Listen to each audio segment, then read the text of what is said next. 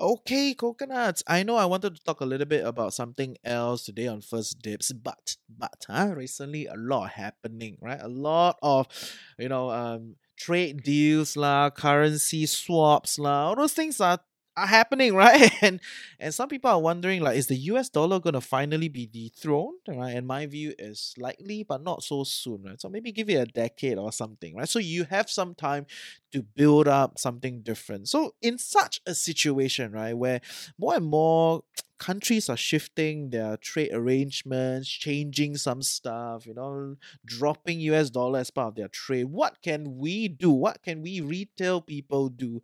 What are some ideas out there, right? So this is an episode that is from quite a while ago, episode one thirty-three, and I've decided to put it back up because uh, it's quite relevant today. Like, of course, the algorithm is going to give me some benefit because everyone's talking about it, man. So today on First Tips, I'm going to share with you some stuff um, or some places to potentially explore putting your money, especially when the U S dollar is going to collapse or when the U S dollar is going to dethrone. So yeah, welcome back to First Dips.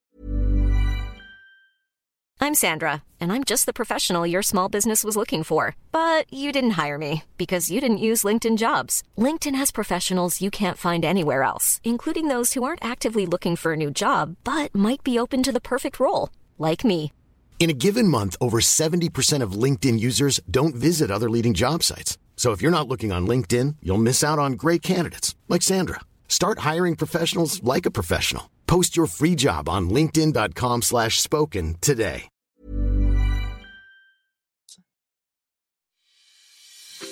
So good morning, everyone. I welcome you to another day with the Financial Coconut. In our podcast, debunking financial myths, discovering best financial practices, and discussing financial strategies that fits our unique life. You get it. Ultimately, empowering us to create a life we love while managing our finances well.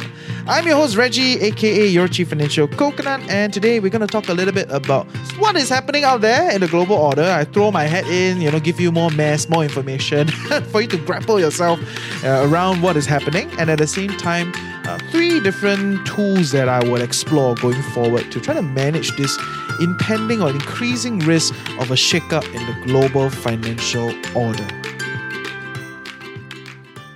And also, coconuts, stay tuned all the way to the end. I have a short announcement to make at the end. Uh. But on this topic, on this topic, I want to first clarify that I'm not some geopolitical expert, although I tell everybody I'm a pseudo-geopolitical expert. Huh? At least I'm an enthusiast, okay? But I'm not a geopolitical expert. Neither am I an economist. Anyway, economists are horrible at predicting the future. There's a lot of study of the past, right? So everyone is kind of guessing of what's going to happen. But there is a general narrative out there that suggests that the U S-dominated, or at least the U S dollar-dominated global financial system is coming to its end. And the word is coming, not the end, uh, not the end yet. Okay, and I'm a firm believer that even if this was to happen, which seems like there's an increasing possibility, if this were to happen, it's going to be a few decades out kind of situation. So maybe one, two, three decades out, it's going to take a few more crashes, you know, China expanding out its ecosystem, maybe a unanimous global financial system out there. You don't know what's going to happen. Nobody really knows. But Uh, if it were to happen, it's not going to be a now, and it seems like there's an increasing chance of it happening. And to put it very bluntly, what does it mean? It means that if one day the U S dollar no longer is the global reserve currency, that means it's not the big brother anymore, it's not the big dollar that everybody holds, then what's going to happen is the U S dollar is going to come down by a lot. It's going to have a massive drop in its value. And by extension, all the U S dollar denominated assets like your U S equity, la, your paper gold, paper silver, your bond funds, your, you know, whatever you have, everything that's denominated in the U S dollar, which is quite a lot of things out there today, even a lot of these currencies that you own are backed by the dollar. If the dollar crashes and no longer is the dominant power, it will depreciate along. There's a very high chance that all these things that are, you know, under the dollar system will all crash, will all get depreciated very massively. So I think today's episode is preparing for the very out of the money situation, right? It means ten, twenty, thirty years down, there may be such a possibility. And with this in mind, how do we prepare for it? And why do I subscribe to this idea, or at least increasingly subscribe to this idea, that there seems like an increased possibility of the U S dollar system failing, collapsing, or transiting into something else? If you look at the Ukraine-Russia situation, I will not go into the details of it. Everyone on the internet is trying to sell you some idea of it, and most of them are U S leaning. Everybody is coming from a moral high ground to say, oh, you know, Russia shouldn't attack Ukraine, blah, blah, blah, blah, blah, blah. But they don't talk about how the E U and NATO has consistently pushed its borders closer and closer to Russia, when actually post-Cold War, the mutual agreement is there will be this belt, all these Baltic, uh, Estonia, Latvia, Lithuania, Belarus, Poland, all these people should be in neutral party, such that the U S Federation and, you know, the E U guys will not come together. But E U has been expanding for the longest time ever. So E U has been pushing its borders and pushing its boundaries towards Russia. So, you know, I'm not coming from the moral high ground of like, oh, a big guy should not bully the small guy. I'm just looking at it from a very geopolitical view that Russia is also feeling threatened. Okay, so this is one view, huh? But more importantly, you should recognize that everybody in this game has their own incentive. Germany and the E U and France, actually, they are the least incentivized to attack or fight back or, you know, be angry with Russia. The reality is Russia has built a Nord Stream two, right? Direct access to funnel its natural gas oil to Germany directly, right? So if you go and search Nord Stream two, Germany is very disincentivized to attack Russia or, you know, all that. Now, bo pian, right? The U S drum, drum, drum, drum, drum, this thing. Oh, you know, moral values. Blah, blah, blah, blah, blah. Suddenly, the E U have to bend to this major narrative and block Russia and have sanctions, and it's going to make it worse for them. And if you look at this whole group of what is happening, right, where E U is one group, Russia is one group, the U S is one group, China is one group, actually the best guy that gained the most uh, is the U S. Because as this region gets very messy, money has to flow somewhere. And when it flows, where does it flow? Flows to quote-unquote the safe haven, right? The place that everyone is familiar, and that it's back to the U S shores. So a lot of uh, fear in the early days of the war, saying that, oh, you know, maybe there'll be a correction in the market, blah, blah, blah, blah, blah. You look at what's happening. Money has flown out of Russia, flown out of the D A X in Germany, flown out of France, and go into the U S dollar system. So actually, the U S guys, right, they are the happiest, uh, really, if you look at it. That's why their media is all out on this. And if you understand how media works, once there's one or two channels that is drumming it up and they are getting a lot of traction, everyone else will drum it up further because they want to get your eyeballs, they want to make money out of this thing, right? Like us, we also need to have listeners, if not, no advertiser. So it's a model uh, incentive structure for the media companies. So all and all, U S is the biggest beneficiary in this whole game at this point in time. Russia, E U, a little bit wonky. Both sides are struggling. It's going to be painful for them. Of course, some will say Ukraine, blah, blah, blah. I get it. I don't want to go into that discussion. You take your moral positions. The other guy that's a little bit quieter and more interesting is China. China doesn't really seem to have a very aggressive position on any one of them at this point in time. And this really reminds me of the Three Kingdoms, you know, where... where the U S and the E U is a Cao Cao, okay? They they are the dominant player in the game today. Russia is like a Sun Quan, right? It's backed in the corner. It's kind of cozy in its own place. Not the best place to be. It has continued to hold its power in the region by struggling to expand and do its thing. And then you have China, which is Liu Bei, right? In this part of the world, the Shu Guo, which has grown wealthier and wealthier and wealthier and have natural land borders, natural sea borders to protect it. And it's becoming increasingly a threat to Cao Cao, which is Wu Guo. But for all of you listening, if you don't understand the Three Kingdom reference, it is fine. Just know that there's a big power, the dominant power, which is E U and the U S. They are kind of together. So they are not exactly the same. Don't see them as the same, but they are more or less together. So the U S and E U is one dominant power. And then there are two smaller powers, which is Russia and China. They are, they are kind of friends, but they're not really friends. Everybody wants to be Lao Da. Everybody wants to be the big guy. Okay. So with this in mind, you see this whole jostling of the global order now. It's increasingly prominent. For a long period of time, it, it just feels like the U S is the big guy, everyone is playing the game. But now you're seeing this dynamism in geopolitics, and it directly affects the financial markets and the currency and the dominance of the U S dollar.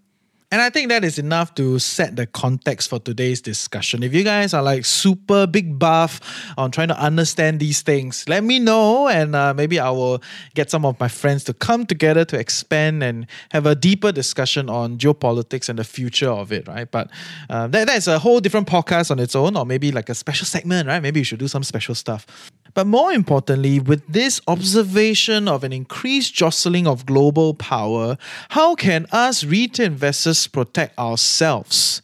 That is the question. And I'm going to bring you to the very first tool that I'm exploring and looking at, and that is physical gold and silver. Wow, very old school, huh? Physical gold and silver, huh? Hide under, you know, the carpet, uh, put, in, put in your wardrobe, uh, buy a new safe to do it. Uh. But there is a reason for this. For a long time, I didn't really care about gold and silver as much, you know, because I also have the very concentrated portfolio, value investing mindset, trying to find good businesses and all that stuff. So I'm also in that camp. But this is a situation where I increasingly cannot avoid. I cannot avoid the reality that because all these quote-unquote like value stocks or like good companies, they are all listed in the U S or are indirectly tied to the U S dollar system.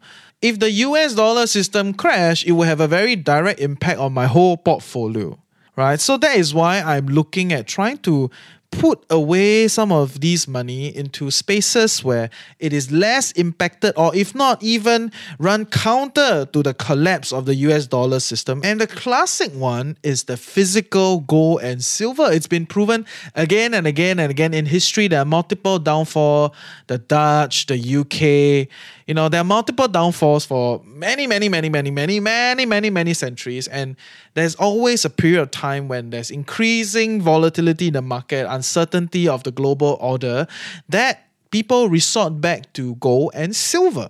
Whether or not you think gold or silver has inherent value or inherent utility or not does not matter in this case. Because the goal is not to derive utility or try to create cash flow. The goal is simply to try to allocate some money away to insure against this crazy situation where the U S dollar system collapses. Right, or some people will call out of the money option, depending. Either way, it just means that if this shit happens, at least you have some sort of protection, some sort of build up to kind of transit to another system, or at least don't have your whole portfolio get eroded massively. So then the question is, why physical? Why not just buy paper, gold and silver? So easy. Just click and then you can own it.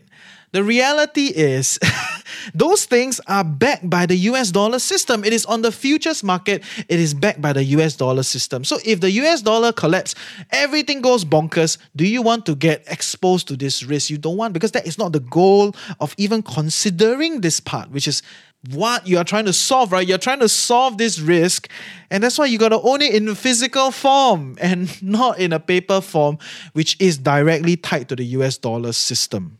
Of course, that being said, right, I think there is a need for expanded discussion of gold, silver investments. We're going to try to do more of that going forward. I will say another thing that you should note. A lot of people will say like, oh, maybe silver is better or gold is better, whatever is better. There's one thing that's important to recognize. That is, gold's per ounce value is way higher, right? In other words, your storage cost to own gold is much lower than silver. Okay, you want to own one ounce of gold and the equivalent value is like what? fifty ounce? Uh, one hundred ounce? Uh, yeah, I think about fifty, close to one hundred ounce of silver. Right, so by ounces doesn't sound very big, right? one kilogram and fifty kilograms and like two kilograms of gold, one hundred kilograms of silver. Where are you going to put these things? Okay, so think about it. Ah, think about it.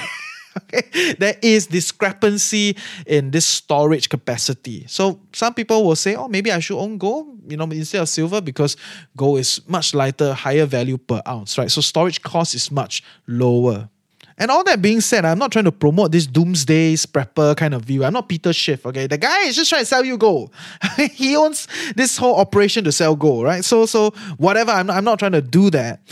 What I'm just trying to say is This is an insurance strategy to mitigate the potential crazy outsized impact of a U S dollar collapse. So what I would think is over the next two decades, when you see some sort of receding of the price, right? When gold and silver price come down, when the spot price plus premium is lower, because yes, if you buy physical, you go to the bullion, right? They actually have a markup, right? Which is the premium on top of the spot price. So whatever price you Google online, you see, right? The price of silver, price of gold, those are spot price, okay? Those are market prices, okay? In the futures market.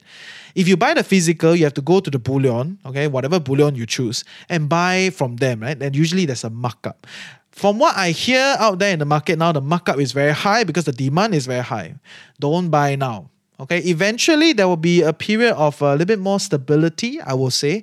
The market will once again repeat its old ways of like, oh, okay, maybe the risk not so high already, and then the whole thing will kind of come down, the V I X will come down, people will start to forget this thing. Prices come down, spot premium come down. Okay, then you can kind of explore accumulating a little bit, a little bit, a little bit. Or at least that's what I will do lah. Not financial advice. I'm not trying to tell you to do this, but based on the logic flow to manage this outsized risk, this is the plan. Of course, I'm not going to do it now. I'm going to wait for prices to come down, the V I X to come down, markets to kind of rally again. Everybody kind of forget this underlying big risk that everyone is jostling. All the big boys are jostling for power and it potentially will collapse this system. Only then, when prices come down, I will look at this thing and accumulate little bit by little bit. Once again, this is a long, long risk, okay? And it's not the next day China's going to take over or next day there'll be a world war. The media always hypes it up. It's a lot more complicated than this. But I will say in the next two decades, there will be a lot of things happening. And you got to keep observing, right? Maybe this little bit, one to two percent allocation uh, will be a good insurance for you. Maybe, right? At least for me lah. So not financial advice. Uh. Very scared, very scared. Uh. Not financial advice. Which brings me to the second tool that I'm observing to try to meet this goal. And that is Bitcoin. Coin. Yeah, yeah, I have changed my position. I'm going to share with you a little bit more after a word from our sponsor. I'm Sandra, and I'm just the professional your small business was looking for. But you didn't hire me because you didn't use LinkedIn Jobs. LinkedIn has professionals you can't find anywhere else, including those who aren't actively looking for a new job, but might be open to the perfect role, like me.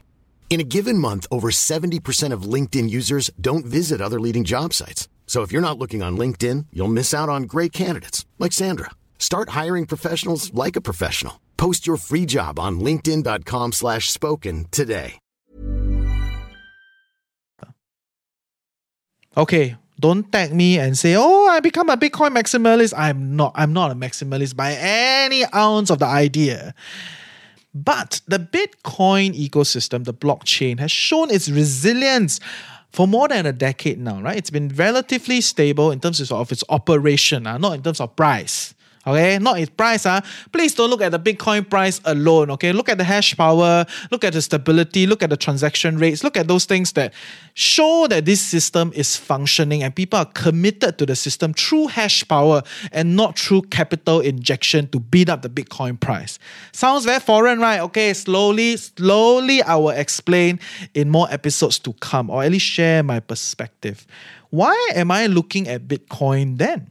Exactly because of this resilience that it has shown over more than a decade, where it has shown some sort of resilience and consistency and trustworthiness over time, right? Like it works, it's functional, and uh, people believe in it. There is enough resources to coalesce around this thing, where a lot of hash power are being dedicated to it to keep it going. Of course, one people will say, oh, then what about Ether? What about, you know, Zilica, Solana, all those things, right? Whole different discussion. Those are like utility stuff. And I'm not interested in all those for today. Because what is my goal? My goal to look at today's discussion is to manage the outsized risk of the U S dollar collapse. So when the U S dollar collapse, where money goes, nobody knows. So you want to find some intermediary that are relatively detached from the U S dollar system and can hold some sort of value such that eventually when the new financial order settles in, there will be a relative ease in transition for you to push your financial wealth to the next system. And I think Bitcoin has kind of found its position in such a problem, right? If I want to solve this problem, this is my goal, then Bitcoin becomes a potential solution. Okay, so make it clear, right? Me taking a position here, saying that Bitcoin, you know, can be a tool to mitigate this thing, is not me saying that, oh yeah, Bitcoin to the moon. No, I hate those people. Okay, I hate the to the moon people because they're too simplistic. The way they look at things, oh my God, it doesn't work. Uh, okay, and people will say, oh, but they make money, man. Okay, whatever. If that is your fundamental measurement of whether they understand something, right, then I don't know why you're here, okay? I mean, I believe a lot of us listeners, all of you listening in, has a much deeper depth and rigor than just, oh, make money means right, okay? Okay? Anyway. So I will echo Shamov, and I will also echo the financial horse to say that, yeah, maybe one percent to two percent of your portfolio in Bitcoin gives you that long, long out of the money option to uh, prevent these kind of things from happening. Right? Whether or not Bitcoin takes over the world and all that, I think this is a little bit kwachang. I, I don't, at least in my uh, view of the world, my understanding of how things work, I think the probability is very, very small where cryptocurrencies and Bitcoin take over the world. Okay, I'm not saying it's impossible, very small. So I'm not the maximalist, but I will say as an intermediary to transit to the next system, the next globally accepted financial system, it has its position, it has its functionality, and it seems that, you know, it could be something. So once again, one to two percent as a management, as a risk management kind of insurance tool, um, it's great, right? At least for me, uh, not financial advice, uh, okay? Please, please, uh, please. Don't tag me and say I've become a maximalist. I haven't. Okay? And don't, don't, um, yes, relax, relax. I'm very afraid uh, people cut out certain portions and say, yeah, you know, uh, financial coconut has pivot. No, I haven't. Okay? So I'm very traditional uh, by the essence of it. But I look at what works and what am I trying to do here. Right? So in this premise, I think this is a potential tool. Which brings me to the third tool to manage this situation, which can be quite complicated, you know, uh, because there are many tools to meet this goal, right? Whether is it art pieces or whether is it physical properties, as long as you own something that is relatively separated from the financial system, a physical thing, I think it can kind of serve as a tool for this.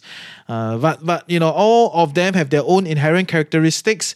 Um, it's a lot more complicated. If you want to learn more about properties, you know, you should check out Coconut Avenue. We have a new season. So go and search your favorite podcast platform and search Coconut Avenue. All right, we'll have all the property discussion there. So shameless plug because it's my show. I can plug whatever I want to plug. Okay? But, okay, on, after looking at all these things that I've learned over time and explore, I feel that the third tool that people can explore is the Chinese financial markets. Yes, I'm a China bull. Yes, yes, yes. But this time, I want to move away from picking individual stocks because I think it's getting a little bit too complicated um, trying to pick individual stocks as the Chinese government tries very hard to uh, change up its financial system, change up its government system, and essentially change up the business system um, that we understand. Okay, so uh, with all these changes and all these fluctuations, maybe you want to avoid single stock picking. You can buy the broad indexes uh, to kind of position yourself. But why leh? Why the Chinese financial markets? Because the question is, after the U S collapse, who is next? Who has the highest probability of becoming the dominant power, or at least the highest probability of negotiating the new order?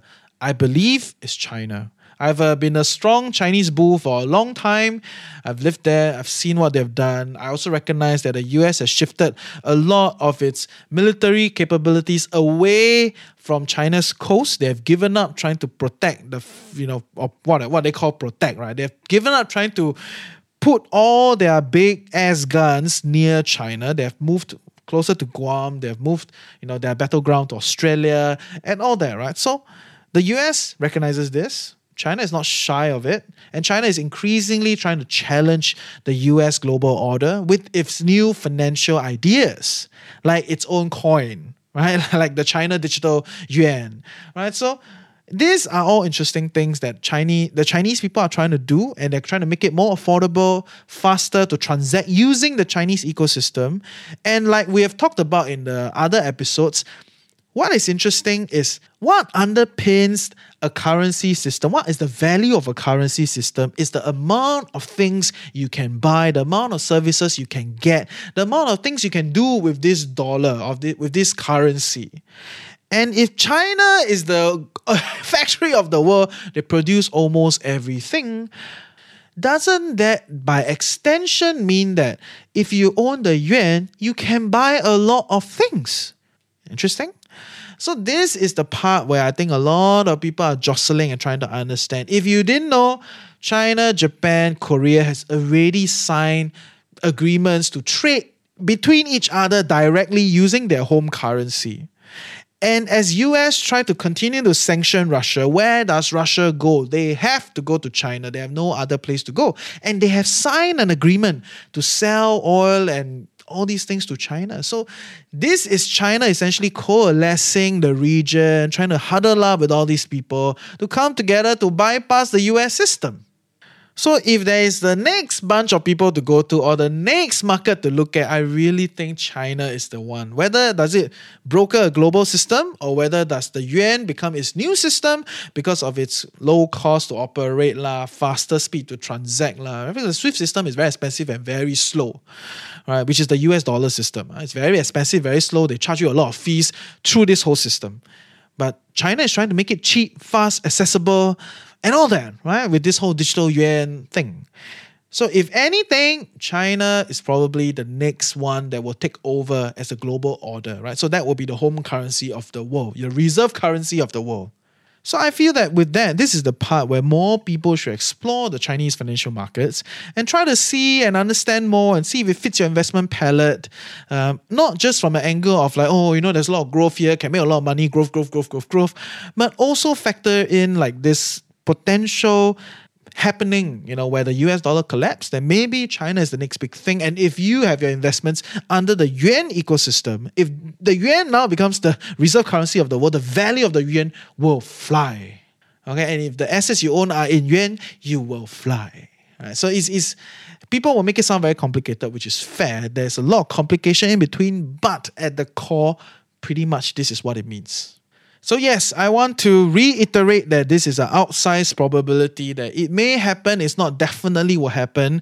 The U S dollar may collapse and the new order may come, right? But it just seems like it's more and more may lah, right? Like the risk and the probability is increasing, which is why I'm looking at some of these things that I will continue to observe and let it play out in the next decade. So these three tools are number one, the physical gold and silver.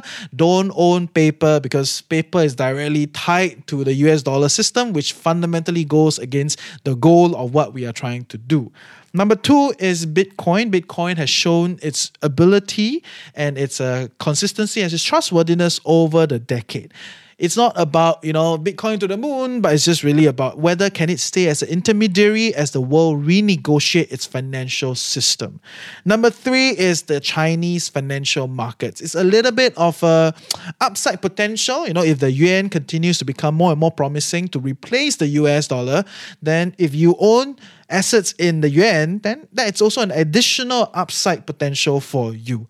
With that, I hope you learned something useful today. See ya!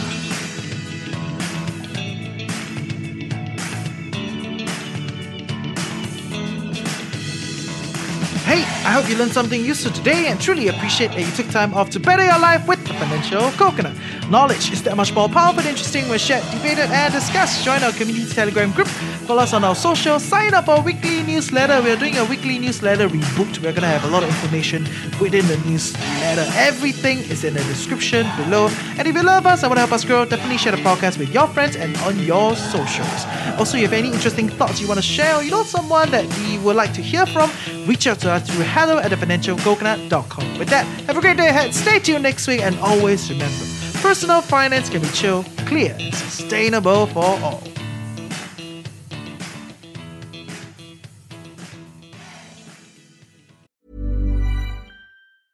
Hi, this is Paige from Giggly Squad, and I want to talk to you about Splash Refresher and my water intake. Okay, so you guys obviously know that I'm a hydrated girly, but sometimes when you drink that much water, it starts to just taste bland and you're just like, I need something to spice it up. That's why I love Splash Refresher.